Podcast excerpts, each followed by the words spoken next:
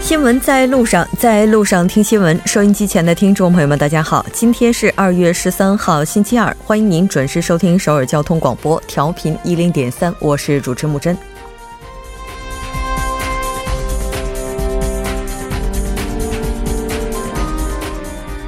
如火如荼的冬奥赛事，并未放缓韩国政界格局变动的步伐。经历了许久的酝酿之后，国民治党与政党的合并终于于今天正式尘埃落定。建党大会于今天进行，合并之后的新党名为正未来党，安哲秀与刘成民为共同党代表。拥有三十个国会议席的正未来党正式成为韩国第三大政党，正式开启韩国政坛的新格局。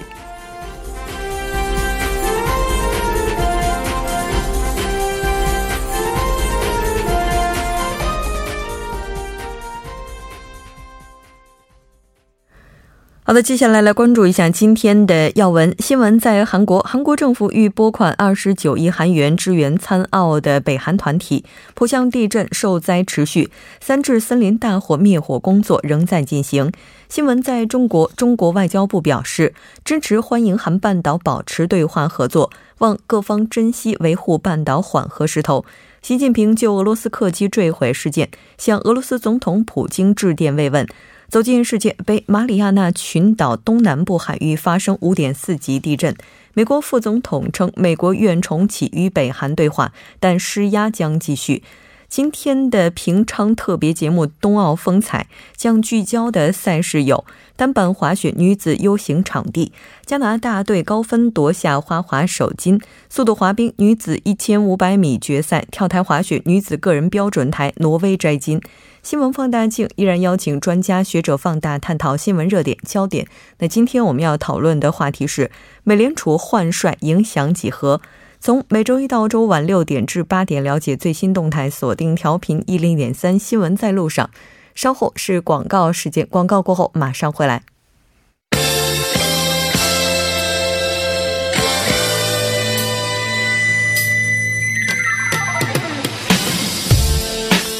新闻在韩国，带您快速了解当天主要的韩国资讯。接下来马上连线本台特邀记者周玉涵，玉涵你好，主播你好。非常高兴和您一起来了解今天韩国方面的主要资讯。那我们来看一下今天的第一条消息。好的，第一条是韩国政府欲拨款二十九亿韩元支援参奥北韩团体。嗯，是的，应该说自今年一月份以来，南北之间的这些交流与合作一直进展的都非常顺利。根据了解呢，由韩国统一部长官赵明军主持的南北交流合作支援协会将于明天上午九点三十分正式举行，届时呢将会表决拨款的事宜。我们来看一下。好的，那么韩国政府呢是将于明天审议表决，从南北合作基金中拨款二十九亿韩元，向参加本届平昌冬奥会的北韩体育代表团提供支援。通过统一部相关人士当天表示呢，由统一部长官赵明军主持的南北交流合作支援协会呢将于明天上午九点三十分举行会议呢，将审议表决，从南北合作基金中拨出部分款项支援参加本届冬奥会的北韩代表团人员。那么政府呢，本次预拨款二十九亿韩元，向赴韩的北韩高级别代表团、艺术团、啦啦队、跆拳道示范团等的在韩停留呢是提供支援。政府呢还计划呢，将在今年三月的冬残奥会举办期间呢，再度举行南北交流合作支援协会，那么向来韩的北韩啦啦队和艺术团等一百五十人呢提供支援。那么，为了促进北韩代表团顺利参加平昌冬奥会呢，韩国政府呢曾在与北韩方面进行的协商中就表示呢，将为北韩代表团提供相应的便利。主播，嗯，是的。那除了今年的冬奥之外，应该说韩国在南北之间对话交流的整个过程当中都是积极的推动合作的。我们了解到，也是在其他的项目上提供过支援。一起来看一下。是的，那么韩国政府呢是曾在上个月举行的这个南北交流合作支援协会呢是通过了从南北基金合作基金呢是拨款一点四八亿韩元，用于北韩代表团访韩时的这个政府协同志愿团的运运营经费。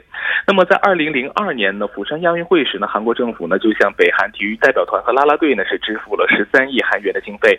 那么在第二年在大邱举行的世界大学生运动会呢，韩国也是花费了九亿韩元主播。嗯，是的。那这次北韩的高级别访问团在日前返回北韩之后，在今天呢，金正恩也是听取了相关汇报，一起来看一下。是的，北韩中央通讯社十三号报道呢，北韩劳动党委员长金正恩呢日前是听取了劳动党中央委员会第一副部长金宇正等高级别代表团访韩成果的汇报。金正恩呢是在听取汇报时表示呢，南北届奥运之际呢，以殷切期盼和共同意志呢，营造了和解对话的良好氛围，因巩固升华这一氛围，继续积累交流成果。金正恩指出了未来南北关系发展的具体方向，指示相关部门部门呢对工作进行落实。主播，嗯，是的，没错。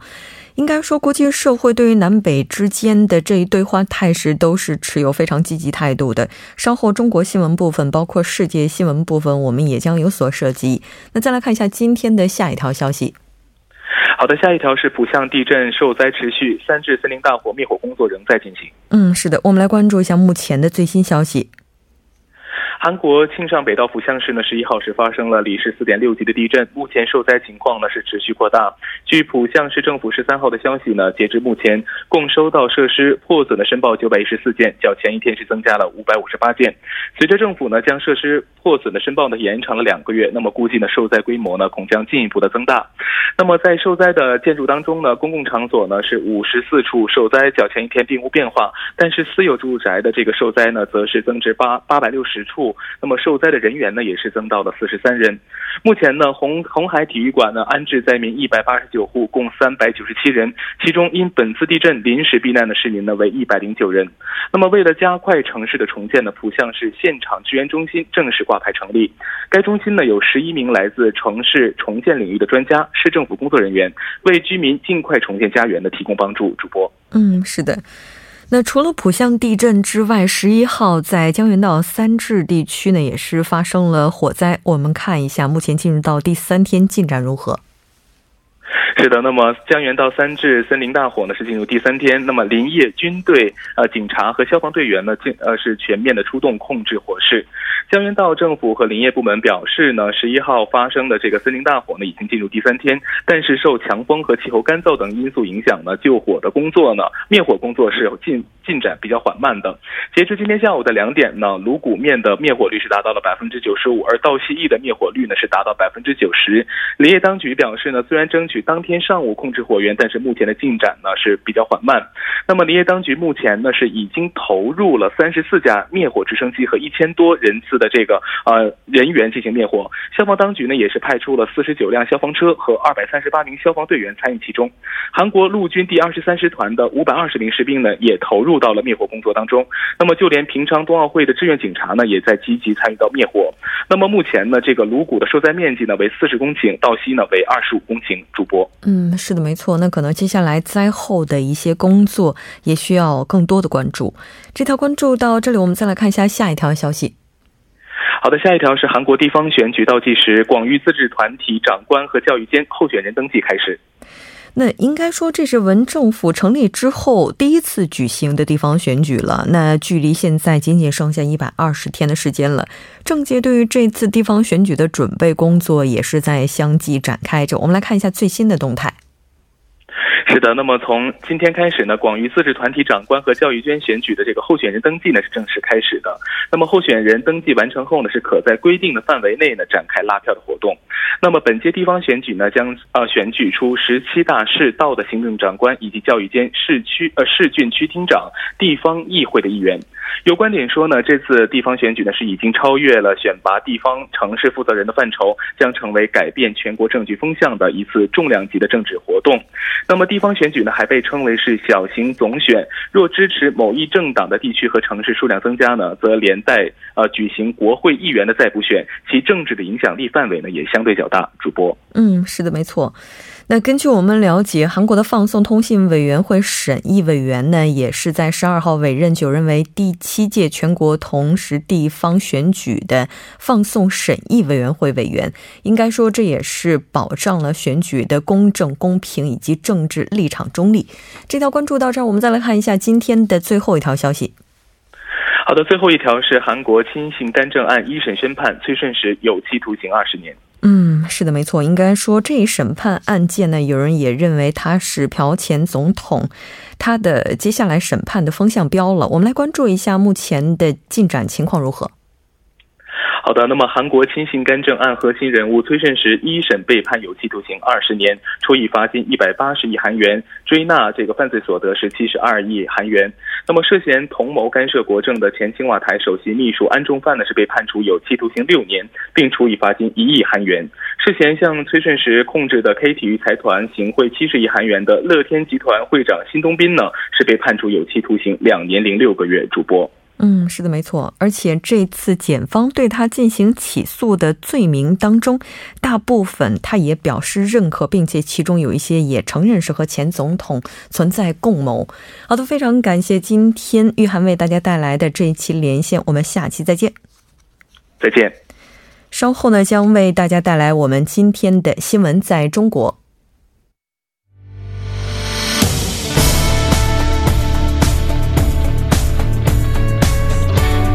您现在收听的是《新闻在路上》。好的，欢迎回来，《新闻在中国》带您快速了解当天主要的中国资讯。接下来。马上。连线本台特邀记者王静秋，静秋你好，主播好，听众朋友们好，非常高兴和您一起来了解今天中国方面的主要资讯。我们先来看一下今天的第一条消息。第一条来自于外交部，支持欢迎韩半岛保持对话合作，望各方珍惜维护半岛缓和势头。主播，嗯，是的。那我们也知道，之前北韩高级别代表团在访韩期间呢，也是邀请韩国总统文在寅在方便的时候访问北韩一事。我们来看一下中方的表态。是的。那么，据报道呢，北韩方面呢是日前邀请韩国总统文在寅在方便的时间访问北韩。那在昨天的中国外交部例行记者会上，发言人耿爽表示，中方欢迎南北韩双方近期就平昌冬奥会保持对话与合作，希望各方共同努力，把平昌冬奥会期间的对话延续到日常不间断的对话。耿爽表示，南北韩作为同一民族，改善相互关系，推进和解合作，符合双方的根本利益，也有利于促进本地区的和平与发展。主播，嗯，是的。那在目前南北关系缓和的势头之下，中方也是表达了自己的一些意愿。是的。对此呢，耿爽表示，当前的南北韩关系和半岛局势出现了难得缓和的势头，值得各方倍加珍惜和维护。希望各方能够共同努力，把冬奥会期间的对话延续到日常不间断的对话，把南北韩之间的互动扩大到各方，尤其是朝美之间的互动，把南北韩改善关系的努力扩展到维护半岛和平、实现半岛无核化的共同努力。主播，嗯，是的。那关于这之南北之间的良好互动是否能够扩大到北韩和美国之间的互动，稍后国际新闻部分将为大家详解。再来看一下下一条消息：习近平就俄罗斯客机坠毁事件向俄罗斯总统普京致慰问电。主播，我们来了解一下详细的信息。好的，国家主席习近平在二月十二号的时候就俄罗斯客机坠毁事件向俄罗斯的总统普京致慰问电。习近平在慰问电中表示，今夕贵国一架客机坠毁，造成全体乘客和机组人员的不幸遇难。我谨代表中国政府和中国人民，并以我个人的名义，对所有遇难者表示沉痛的哀悼，向遇难者的家属表示深切的同情和诚挚的慰问。同日，国务院总理李克强也就此向俄罗斯总理梅德韦杰夫致慰问电。主播，嗯，那这条关注到这儿，我们再来看一下下一条消息。来自于商务部，商务部公布零率对销基本案反倾销调查最终裁定，决定采取反倾销措施。主播，嗯，那之前我们在中国新闻板块当中也提到过，中国商务部会对印度产的这化学成分还有这化学产品进行反倾销的调查，来了解一下最新的调查结果。是的，商务部呢今天公布了对原产于印度的进口零氯对销基本案反倾销调查的最终裁定。商务部裁定，原产于印度的进口零氯对销基本案存在倾销，国内的零氯对销基本案的产业呢受到了实质的损害，且倾销与实质损害之间存在因果关系，并决定对原产于印度的进口零氯对销基本案采取反倾销措施。那么，根据裁定，自二零一八年二月十三号起。进口经营者在进口原产于印度的零率对销基本按时，应依据裁定所确定的倾销幅度百分之三十一点四到百分之四十九点九之间，向中华人民共和国海关缴纳反倾销税。主播，嗯，那这条关注到这儿，我们再来看一下下一条消息。好的，来自于统计局，一月 CPI 同比上涨百分之一点五，PPI 同比上涨百分之四点三。嗯。那刚才您提到说，一月份 CPI 也就是消费者价格指数上涨了百分之一点五。那我们来看一下中国统计局发布的一八年一月份具体的 CPI 指数情况。好的，二零一八年一月份全国居民消费价格同比上涨百分之一点五，其中城市和农村分别上涨百分之一点五，食品价格下降百分之零点五，非食品价格上涨百分之二。消费品价格上涨百分之一，服务价格上涨百分之二点三。那么一月份呢，全国居民消费价格环比上涨百分之零点六，其中城市和农村分别上涨百分之零点六，食品价格上涨百分之二点二，非食品价格上涨百分之零点二，消费品价格上涨百分之零点八，服务价格上涨百分之零点三。主播，嗯，那一月份工业生产者出厂价格上涨情况怎么样呢？那么一月份呢，工业生产者出厂价格同比上涨百分之四点三，全国工业生产者出厂价格同比也是上涨了百分之四点三，环比上涨百分之零点三。工业生产者购进价格同比上涨百分之五点二，环比上涨百分之零点五。主播，嗯，那这条关注到这儿，下一条我们来看一下中国现在的天气状况，因为毕竟马上就是春节了。是的，那么从昨天开始呢，全国大部地区已经开启了一个回暖之旅。那北方是先升后降，南方持续升温。那今天的升温的核心是到达了山东以及云贵川交接一带。北方呢迎来了今天最高气温的一个最高点。那明天长沙、南昌最高的气温今年将首次超过二十摄氏度。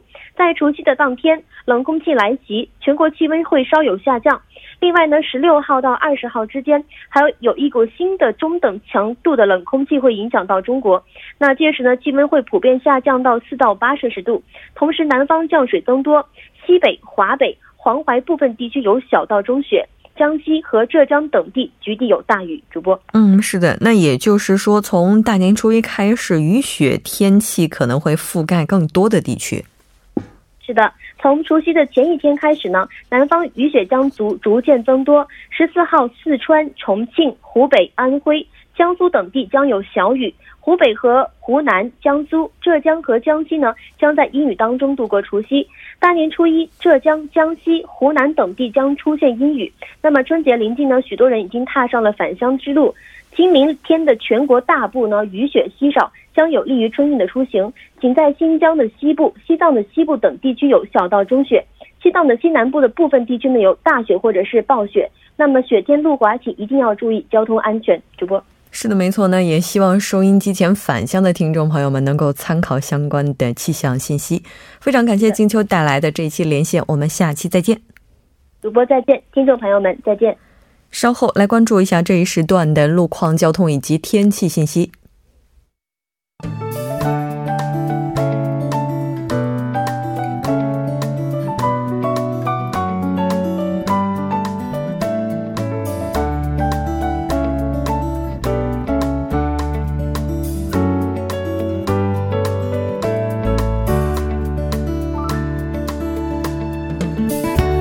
大家晚上好，今天是星期二，这里是由楚源为大家带来的道路和天气信息。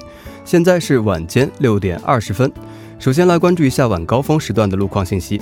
在盘浦大路盘浦大桥南端至江南圣母医院四街、瑞草站四街至艺术殿堂的路段，目前压力比较集中，交通比较拥堵。相反方向，艺术殿堂至瑞草站四街的路段同样也是车流增加，车辆行驶缓慢。在奥林匹克大陆河南方向嘉阳大桥至成山大桥的路段，之前发生在该路段上面发生了车辆追尾事故。目前呢，该事故已经得到了完善的处理。不过，受到事故余波的影响，堵车的路段一直延续到信州大桥。还请各位车主朋友们参考以上信息，小心驾驶。接下来是在江边北路日山方向杨花大桥至成山大桥的第二车道上面有车辆发生了故障，目前故障车辆停在道路中间无法移动。还请各位车主朋友们参考以上信息，提前变道行驶。好的，让我们来关注一下天气。明天北方而来的气压槽将入侵中国、韩国中部地区，受此影响，首尔、京畿道以及江原等地、中北北部、庆北北部内陆等地，明天早间将会有雨夹雪；江源的山地午间将会有降雪。好的，首先让我们来关注一下冬奥会举办地平昌的天气情况。平昌今天晚间至明天凌晨多云有雨夹雪，最低气温零下七度；明天白天多云转晴，最高气温七度。由于昼夜温差较大，还希望参加冬奥会的公众人员们注意及时增减衣物，谨防感冒。好的，让我们来关注一下首尔市未来二十四小时的天气情况。今天晚间至明天凌晨多云有雨夹雪，最低气温零度；明天白天多云转晴，最高气温八度。好的，以上就是这一时段的道路和天气信息，我们稍后再见。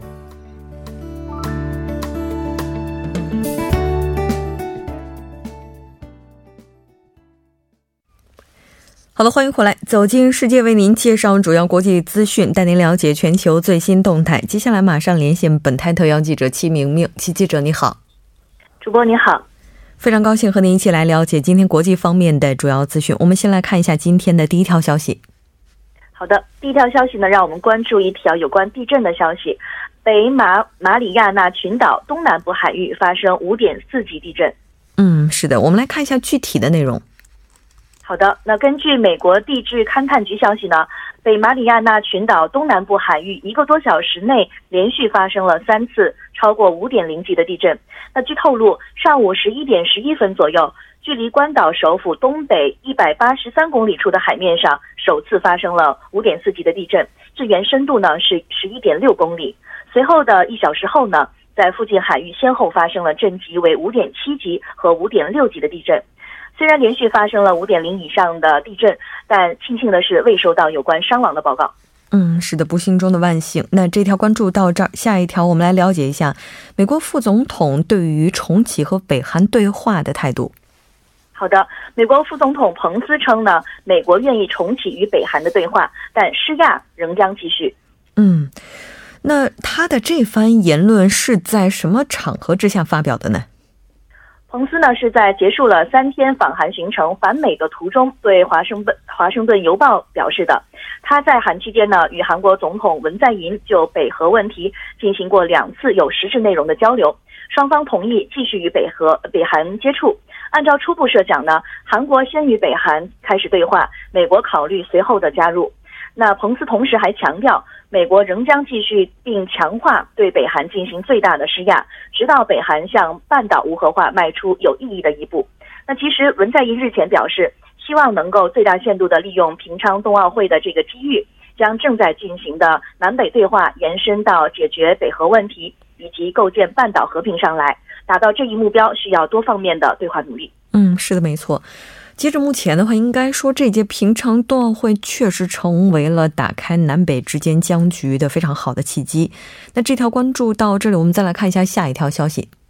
好的，下一条呢仍然是来自美国。十二号，美国白宫公布了二零一九年财年共计四点四万亿美元规模的年度预算，其中提议呢大幅增加国防军事开支，并削减非国防开支。那应该说，前一段时间美国政府经历的停摆事件，对于目前财政方面的压力，这个还是造成了非常大的影响。那为国防开支提供的预算额，目前大概是多少呢？那这份预算提议呢，是为国防开支提供高达六千八百六十亿美元的预算，规模呢创了二零一零年以来的新高。美国总统特朗普的防卫计划呢，也还将用于增强美国武装力量。导弹防御和战备等，以增加美国核能、航空和网络空间的实力。嗯，那非国防开支减少幅度以及边境安全方面，这个预算额度又是多少呢？那现在呢，非国防类国内开支呢，每年将减少百分之二。那包括为老年人、重病患者等提供医疗保险，与气候变化相关的环境保护研究开支等都将被大幅的削减。那在边境安全问题方面呢？白宫预计在二零一九财年投入二百三十亿美元，其中一百八十亿美元呢用于修建美国与墨西哥的边境墙，那剩余呢用于扣留无证移民以及招募海关和移民工作人员等。嗯，那应该说，美国预算当中被用于基础设施建设的部分，一直以来都是非常受关注的。那这部分占多少呢？现在这个备受瞩目的一点五万亿美元的这个基础设施建设的。投资的计划细节现在也公之于众了。那计划未来十年内利用两千亿美元联邦资金，撬动一点五万亿美元的地方政府和社会投资，那将改造美国年久失修的公路、铁路、机场以及水利等基础设施。嗯，那根据我们了解，美国这次对于韩中日的贸易也是提出了一些政策。是的，美国总统特朗普十二号表示，他计划最快于本周宣布一项贸易互惠税，将矛头呢对准那些所谓的占美国便宜的国家。他提到，美国因为韩中日等贸易伙伴失去了巨大的利益，还夸张的比喻韩中日等韩中日等贸易伙伴呢，就像杀了人也还免于处罚一样。还表示，美国要做的就是要征收这个互惠税。本周和未来的几个月内会有消息公布。嗯，是的，应该说这也是他平衡目前国内赤字的一个方法了。这条关注到这儿，我们再来看一下下一条消息。好的，下一条呢来自德国，迫于党内压力，德国社民党党魁舒尔茨拒任外交部长。嗯，那他做出这个决定的原因是什么呢？呃，舒尔茨的这一决定呢，被认为是迫于党内压力而做出的，因为他此前发誓永远不会做默克尔的部长。那新近达成的这个联盟党与社民党阻隔协议，目前仍需等待三月四号社民党的一场投票。那眼见党内投嗯投赞成票并非大势所趋，那舒尔茨并不希望继续惹怒其反对者，所以他表示，围绕他个人的讨论呢，有碍于投票的成功，因此他宣布了拒绝进入政府。